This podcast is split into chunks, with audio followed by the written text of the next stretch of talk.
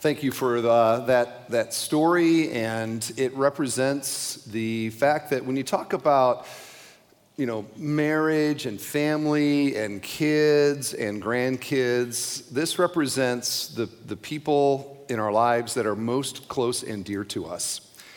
And uh, so we just uh, we share that as a uh, as a, a, a, stark reminder of how closely these are held in our hearts. And so we praise God. And uh, today we're going to talk about um, about parenting and about uh, generational faith. Uh, next Sunday, as I mentioned earlier, is the end of our Romans series, and so we're going to put a bow on that and just look back on all the things that uh, we've learned, and I'm looking forward to that message as well. So we hope to see you again next week. Today's message is entitled Ripple, okay? Ripple, the rock that makes the ripple. Waves, a ripple is a wave.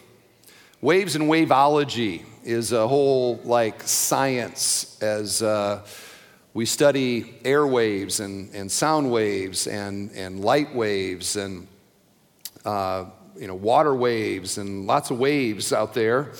Uh, perhaps you've heard of the butterfly effect. Okay, this is a theory, uh, debatable theory, but this is how it goes that uh, the, the, the, the butterfly wings in like Australia or somewhere create a series of very small waves that eventually become something very powerful on the other side of the world, like a tornado or a hurricane. It's called the butterfly effect. I don't know if it's true or not, but it conceptually and spiritually communicates the truth that I want to talk with you about today. That there is, uh, there are small things, or apparently small things, and everyday things that create waves that over time can have a tremendous impact and a tremendous effect. And my point today is that the impact of a godly mother or a godly father or a godly grandmother or a godly grandfather is a kind of spiritual ripple whose effect is generational, multi generational. It spreads and it influences far beyond the immediate sphere that we, that we can see. And so, my point today, I mean to be an encouragement and a challenge. Okay, there's some challenge in here, but definitely an encouragement to mothers and fathers and grandfathers and grandmothers.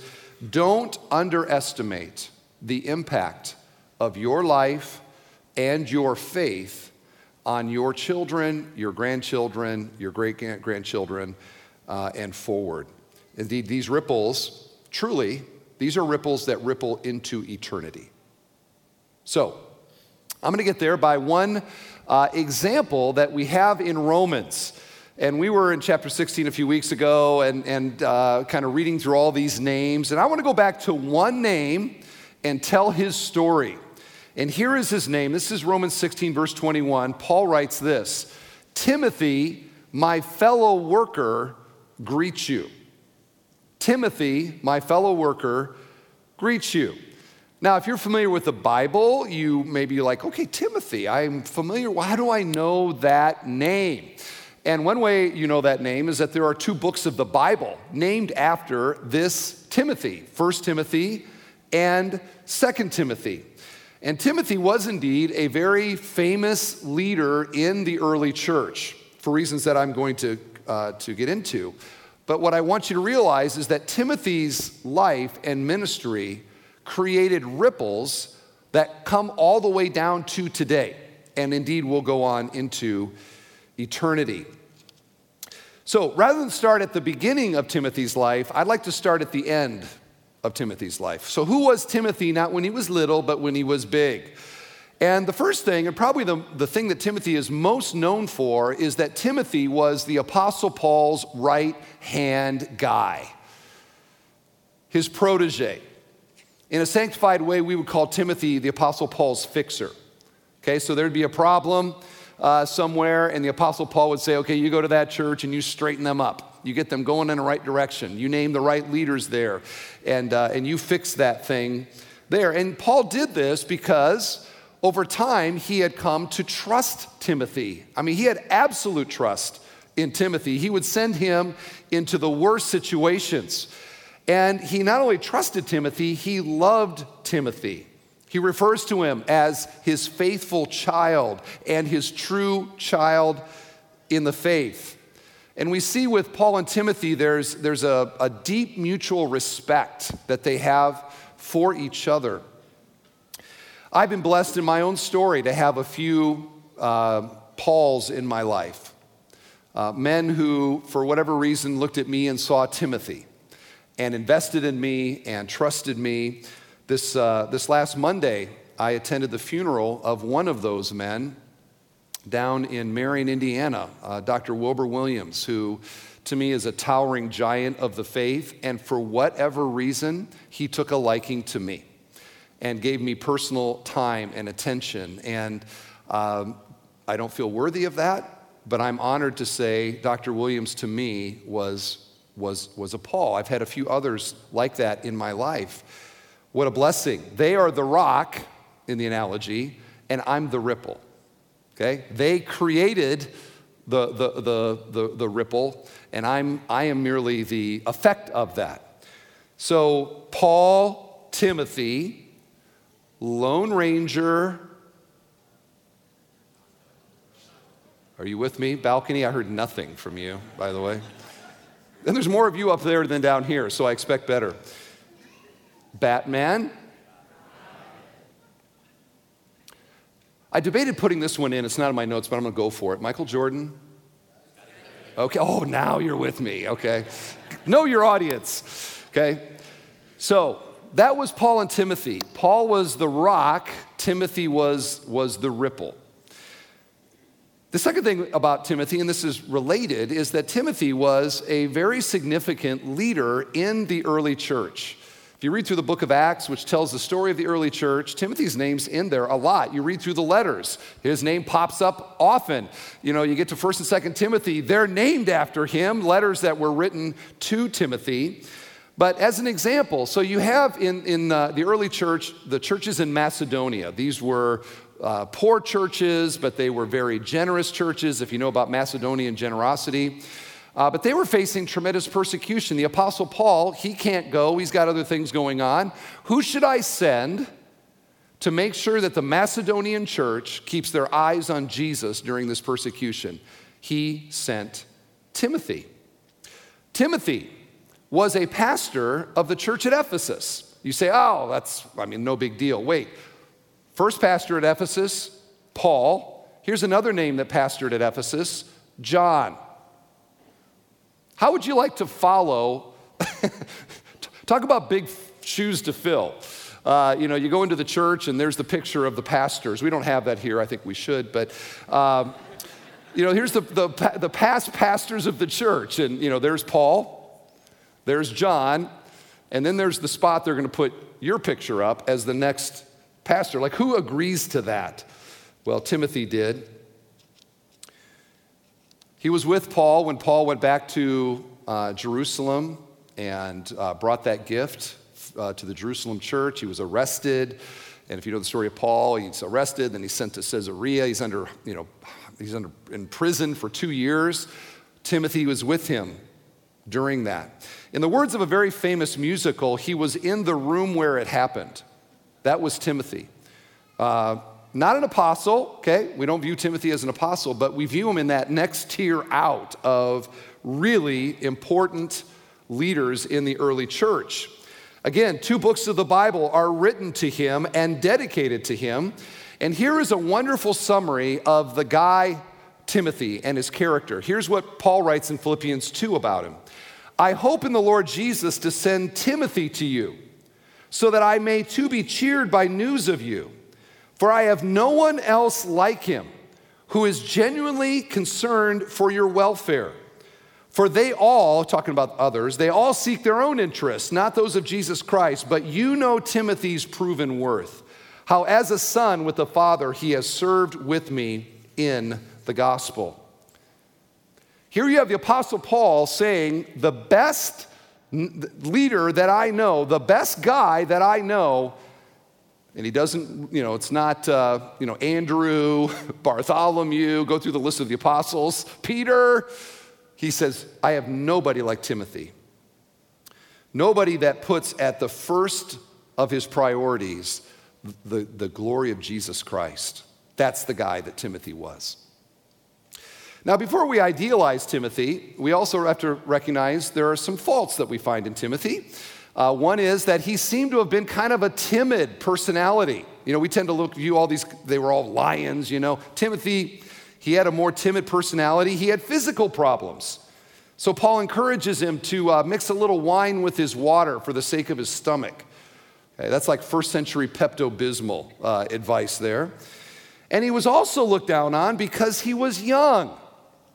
And he seemed to have a little bit of a like inferiority complex about, about how young he was. And, and Paul says, don't let him look down on your, on your youth. And I will tell you, I derived in my early days as a pastor inspiration from Timothy, who was a young pastor, and I was a young pastor. In fact, uh, I remember uh, this is many years ago. I think I was, I was roughly 30 years old. I was a senior pastor of this church. I attended the funeral of a family in our church.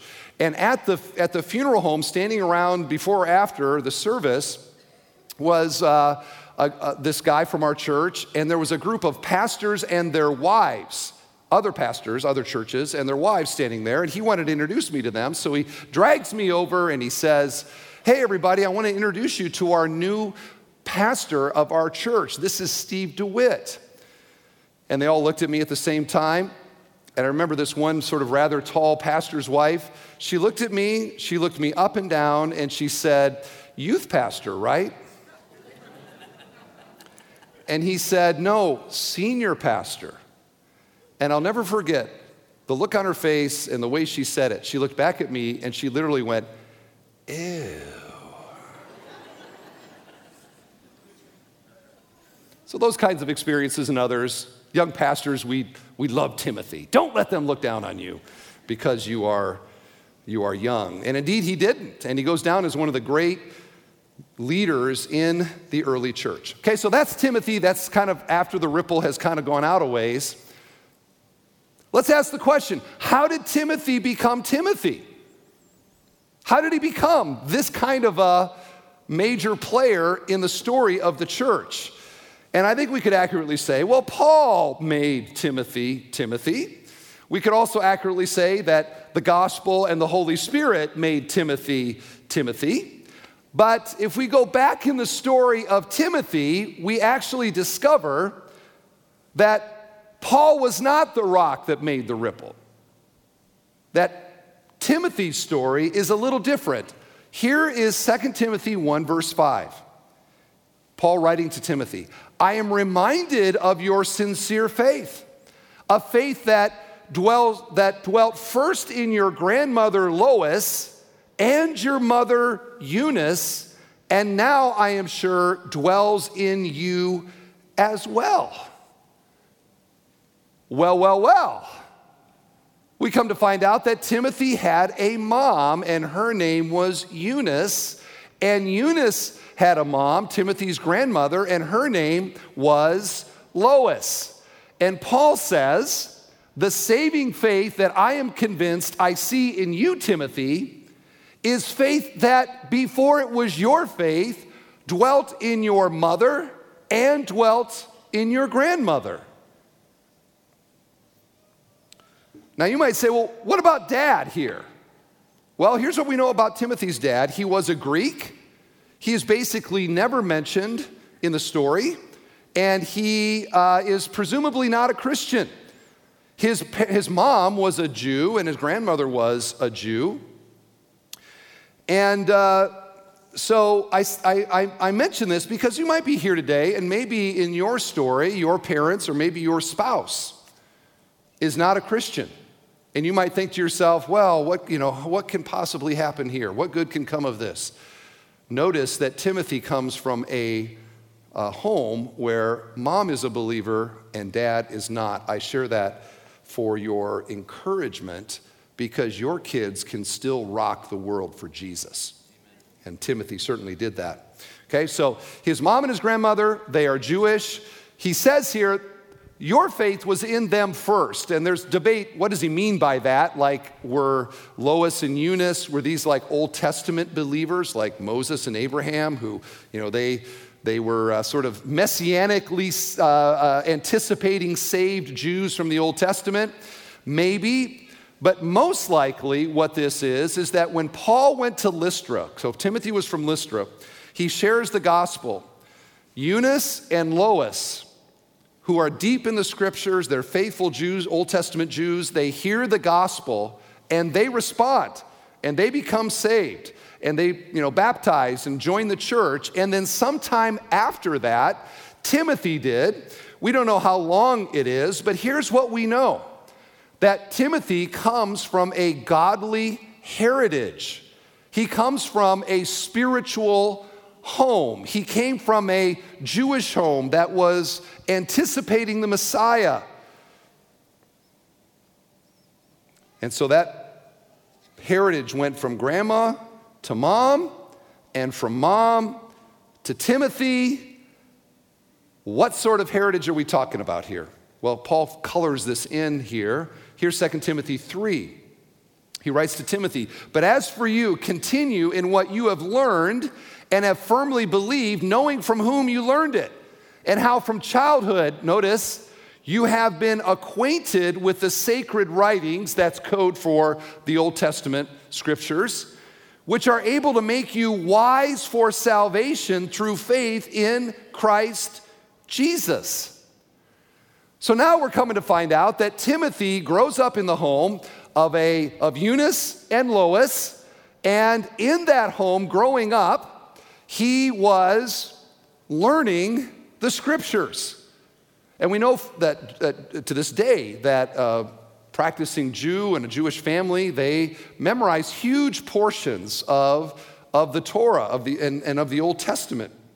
And this was, you know, this was, this was Timothy. Timothy would have dominated Awana, for example, which is our ministry memorizing, for memorizing uh, scripture for children. He learned the Bible because he grew up in a home that valued that. I'm guessing he didn't spend a lot of time on video games in order to accomplish that. He, uh, you know, he, didn't, he didn't know every trick of a particular game, rather, he knew the Bible. I drop that in as an encouragement, by the way, of what actually is important for children to know. Who was teaching him? Was it his Greek unbelieving father? No, hardly. It was mom and it was grandma. There they are, faithfully. Praise God for Lois and Eunice, and the Loises and the Eunices who are similarly seeking to raise their children to know the Bible and to know the God of the Bible. And what Paul does here is he highlights this rich sort of soil that he had in his heart, this, this heritage that Timothy had. And so, because he knew the Bible and because of the kind of culture of the home that he grew up in, when the gospel was taught to him, he responded in faith. Okay? He believed. The same faith in Jesus that his mom had and the same faith in Jesus that grandma had, he quickly trusted and, uh, and believed. And as a quick side note, parents, this is really what we are striving for is we want to create a kind of spiritual understanding and a kind of spiritual awareness, a soil in the hearts of our children so that when that gospel seed lands in their in that soil there is fertile spiritual ground for it to take root and for it to to grow. Now, I want to make it clear, friends, that none of us are saved by mom. None of us are saved by mom's faith or grandma's faith or grandpa's faith or dad's faith. Salvation is a personal trust and belief in Jesus, and we can't save our kids. Okay? We cannot save our kids. And there is no guarantee when it comes to this. I have seen some of the godliest moms that, that I have ever known, and their children sometimes, prodigal, their children sometimes do not believe. So there is no like guarantee, you know, A plus B equals children go into heaven. It just does not work that way. But what we do see is that generally speaking, the faith example of the Christian parents strongly influence the faith decisions of the children. Now, I'm to do a poll right now, okay? And I'm to ask some of you to stand, so just get ready, okay? And you online, you're not to be able to see this, and, and you don't need to stand wherever you are because we can't see you. Uh, but just let's just do a poll here in the service right now. If you come from a home where you heard the gospel, and in your heart you would say that your parents spiritually influenced you towards what is now your own personal faith and trust in Jesus. Okay, if you would say, broadly speaking, that's me, would you stand right now? Okay, so let's just take a quick poll. How many people influenced? Okay, look around here.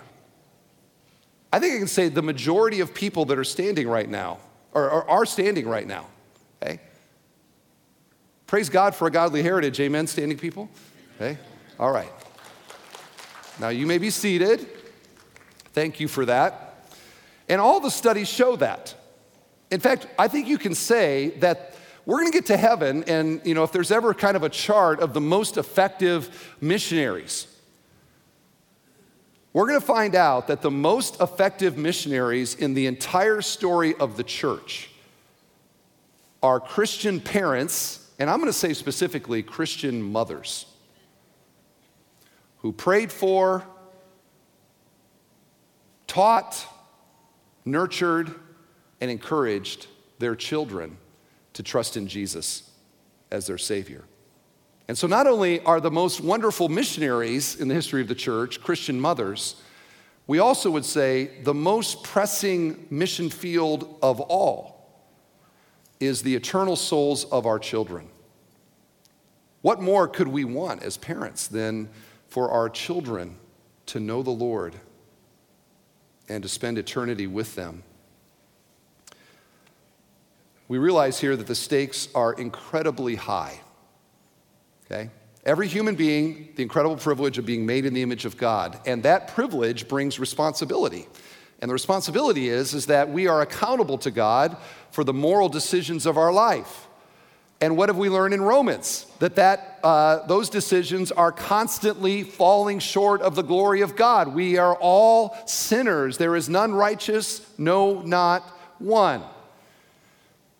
And that this means that there is no uh, natural saving of myself. This is why Jesus came into the world. He was sent by God to restore us to, to God.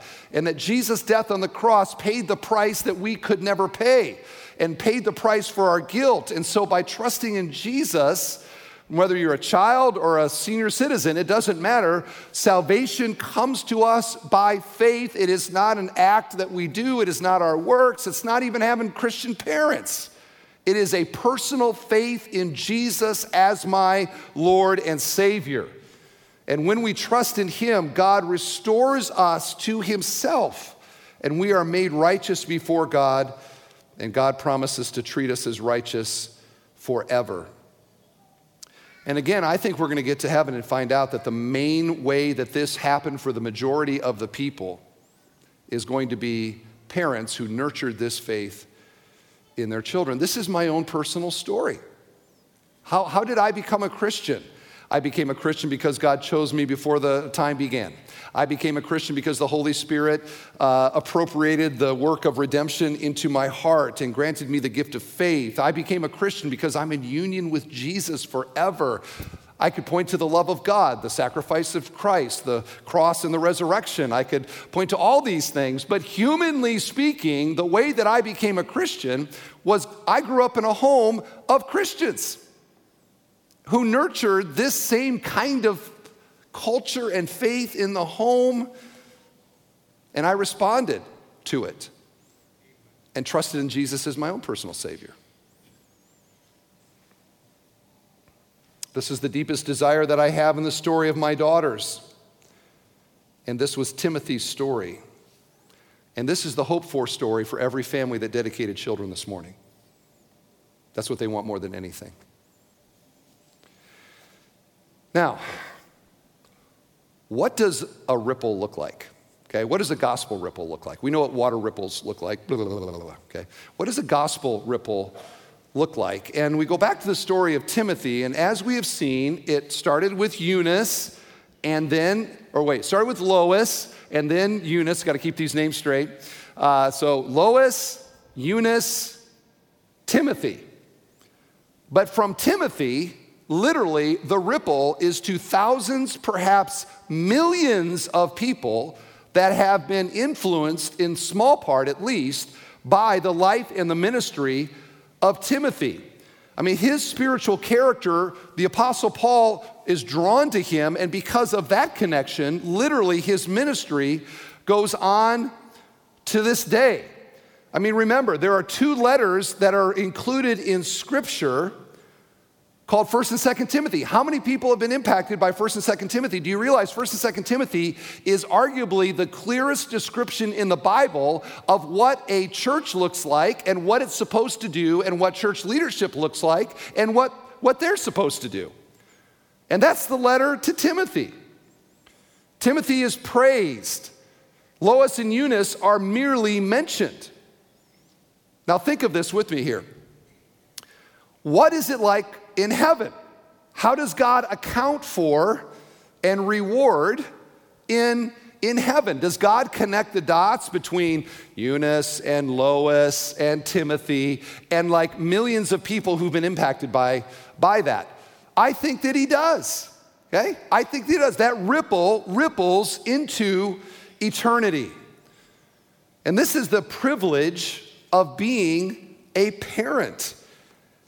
We have no idea the impact that our children and their lives and the spiritual character and the investment that we make in them will have forever. And since they are a ripple, one faithful, praying, humble, Christ loving, God glorifying mom can be the rock that makes the ripple. And you can literally change the whole story of your family tree from you on. Now, we don't get to live long enough to see what that means, but a Christian mother faithfully living out her faith can, I'm not guaranteeing it, the Bible doesn't, but can make a ripple that reverberates in eternity. Not just your kids, not just your grandkids, not just your great grandkids, but all those onward. Here's what Paul Tripp says about this, therefore, about being a mother. Because what happens is, you know, we talk about this and it sounds sort of grand, but, uh, you know, a lot, of, a lot of you mothers are going to go home today, and even on Mother's Day, you're going to be like, oh, another day of this, that, and the other. It's easy to lose sight of the big picture, isn't it? And this is what Paul Tripp says. These are not years merely to be survived. They are to be approached with a sense of hope and a sense of mission. Almost every day brings a new opportunity to invest in the life of your child, help, hope, and truth. All must be seen as something more than hassles that get in the way of an otherwise enjoyable life. To think that what literally hangs in the balance, humanly speaking, in the day to day of life, is this ripple and the challenges uh, can, can minimize our understanding of what is actually at stake. Now, again, the balance here, I don't want you to leave here and think, oh, I've got to save my kids. Because nobody saves their kids. Nobody saves their kids. God is the one who does the saving. Amen? Okay? And we have to, this is the balance here now, okay? So I don't want you to leave here and going, I got to be perfect so my kids go to heaven. No. God does the saving. Let's not be God to our kids. You're not their Jesus. You're not their Holy Spirit. There is only one Jesus and one Holy Spirit, and it's, it's not us. But at the same time, we should do all that we can to nurture spiritual understanding in our children so that the soil of their hearts respond to the seed of the gospel. So, how do we do this? How do we make holy ripples? I've got some suggestions here. Okay? Number one is to pray, and then when you're done praying, pray some more. And then when you're done with that second kind of praying some more, then, then pray some more. Pray for your children. I think it's easy for us to focus on the more immediate things like we want them to be you know socially adept. We want them to have a good gpa in school. We want to see some success in an extracurricular activity. You know we want we want them to make us look good on social media. We want this that and the other and we can focus on those things but you don't want your kids to grow up and think that the most important thing to you is their gpa because there's a lot of 4.0s in hell you want your kids to think that you care about these other things for sure, but that the most important thing to you is their spiritual life and their relationship with God. And boy, praying, praying gets us there. Pray for their spiritual state. Pray for their salvation. Pray for their life to be lived to the glory of God. When I pray for my daughters, I pray these things. I pray for their future husbands, whoever they are, wherever they be, may be. You know, God, if that's what God wants for them, I don't know. Uh, if, if, if they have children, I pray for a godly heritage through them. Is there any danger of praying too much for our kids? You can pray too little. In fact, Erwin Lutzer says, not praying for your kids is a sin. Okay? You can pray too little, but there's no way to pray too much. Pray, pray, pray. Secondly, give them an example to follow. Okay? Give them an example to follow. And this doesn't mean that, you know, how to hunt or, you know, clean the toilet or something. We're talking about spiritually give them an example. How are your kids going to know what it means to be a fully devoted follower of Jesus. How are they going to know that? You might say, well, Pastor Steve, that's your job. I'm not, I don't spend time with your kids enough to, to create that for them. And there's misunderstanding about it anyway. There, a few weeks ago, I had a mom that told me that uh, she had a, a young son, I don't know, three or four years old, who talked to me in the Commons. And when he was done talking to me, he went over to her and said, Mom, I just talked to God.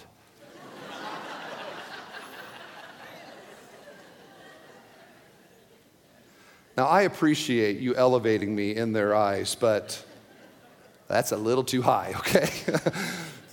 How are they going to know what it means to follow to follow Jesus? They're going to get that idea by watching you every day as you live your life. They're not going to get it from their friends, they're not going to get it from society. It's much better if they get it from mom and dad. And this doesn't mean that tonight you go home and start reading Calvin's Institutes or something. It is the slow drip over time, more caught than taught, as they watch us and they see what it means to be a follower of Jesus. Now, you, some places you hear that and you think to yourself again, I've got to be perfect. And if I'm not perfect, my kids aren't going to receive Jesus. And if they don't receive Jesus, then they're not going to go to heaven. And I just ask you, is that the gospel? Is the gospel that we are perfect and therefore we go to heaven? Now, obviously, the answer is no. We are not saved based on our performance. We are saved based on the work of Jesus Christ on our behalf. And that's what you want to communicate in the home, not law, grace and love. I know in our home, when, when, uh, when Jennifer and I have to ask our girls to forgive us for something, and you know, they, their eyes get big, and we say, Will you please forgive me? And to see them, they just rush into our arms, their, their hearts just open up in that moment. And that's the picture, isn't it? Of, that's the prodigal son and the father. That's the way that God receives us. That's the gospel. Live that out in the home, not perfection. We're all going to hell if we got to be perfect. But live out the gospel of grace and love and kindness and mercy. And these are all challenging things as well but do that, and the soil of their heart will understand the gospel and hopefully will receive it. Third is, is similar to that. I would encourage you to culture or uh, to cultivate a culture of the gospel in your home. Again, what have we learned that the gospel is? It is grace, God's unmerited favor towards us. It's love, God's self giving for the good and joy of us. It is, it is mercy, us, us not getting what we actually do deserve. It is service, Jesus serving us with his sacrifice on the cross. These are the things to be promoted in the home. Yes, a left handed layup is really great. And, you know, to, to, uh, to ace the ACT test, way to go. Okay, That's, that is really, really great. But better is for your kids to step into adulthood and for them to have these gospel virtues flowing out of a heart that is following Jesus. That's what you want, parents. Focus on those things. And as we apply the gospel in the home, our kids can get it then. Like, oh, yeah, that's kind of, so God to me is kind of like you to me. And then the ripple can happen in their life. One book I read said, Your family can show how great it is to live under God's reign of love. That's what you want. Grow them in, in that. Now, I got a quick word here for uh, people here that would like to create a generational gospel uh, ripple, but there's no spouse yet. Or maybe there is infertility, like the video that we, that we watched. And I want to encourage you that these kinds of ripples can happen without biological children. And we praise God for missional families who have, you know, are adopted or who are fostering or in other ways investing in children for Jesus' sake. Praise God also for singles who love God and are serving children in really remarkable ways. You know, I'm a parent now, but the vast majority of my adult life was single, no kids. And I, I know what that's like. It doesn't mean that we can't have an impact. You know, I, I was a youth pastor for a number of years, and I, I still see the, uh, my kids and their, you know, my former kids, and they're serving the Lord in various ways, and it's wonderful to see it. In fact, just this week, one outstanding girl from our youth group announced that she's going to be a grandmother. And I was her youth pastor. How has this happened? I don't know. But I just think if we ask God to use us as a rock that makes a ripple, we, we better then be ready for opportunities that God brings our way. Now, let me give you an example of multi generational ripple. And it has to do with the famous theologian Jonathan Edwards, arguably America's greatest theologian. There was a study that was done a number of years ago, and they compared the descendants of Jonathan Edwards with the descendants of uh, a guy whose name was Max Jukes. Okay, so Max Jukes was a contemporary of Jonathan Edwards. He was an atheist, and he married a, uh, described as an ungodly woman. Jonathan Edwards loved God, married the deeply Christian Sarah Edwards. And so they did a study of the descendants of these two different families. So from the atheist Max Jukes, of his 540 descendants, 310 died as paupers, 150 were convicted criminals, there were seven murderers, and 190 female prostitutes. That's the family tree. From Jonathan Edwards, 1,394 descendants came an American vice president, three senators, three governors, three mayors, 30 judges, 13 college presidents, 65 college professors, 100 lawyers, 60 physicians, and 100 preachers and missionaries. Don't tell me that your faith can't ripple for a very long time. And indeed, our lives, they ripple beyond what we can know into eternity. And so today, we're honoring the moms and we're challenging all the moms and all the dads and all the grandmas and all the grandparents to be the rock that makes the ripple that reaches into heaven itself, like Lois, Eunice, Timothy. Only eternity will tell the story of the ripple. Amen.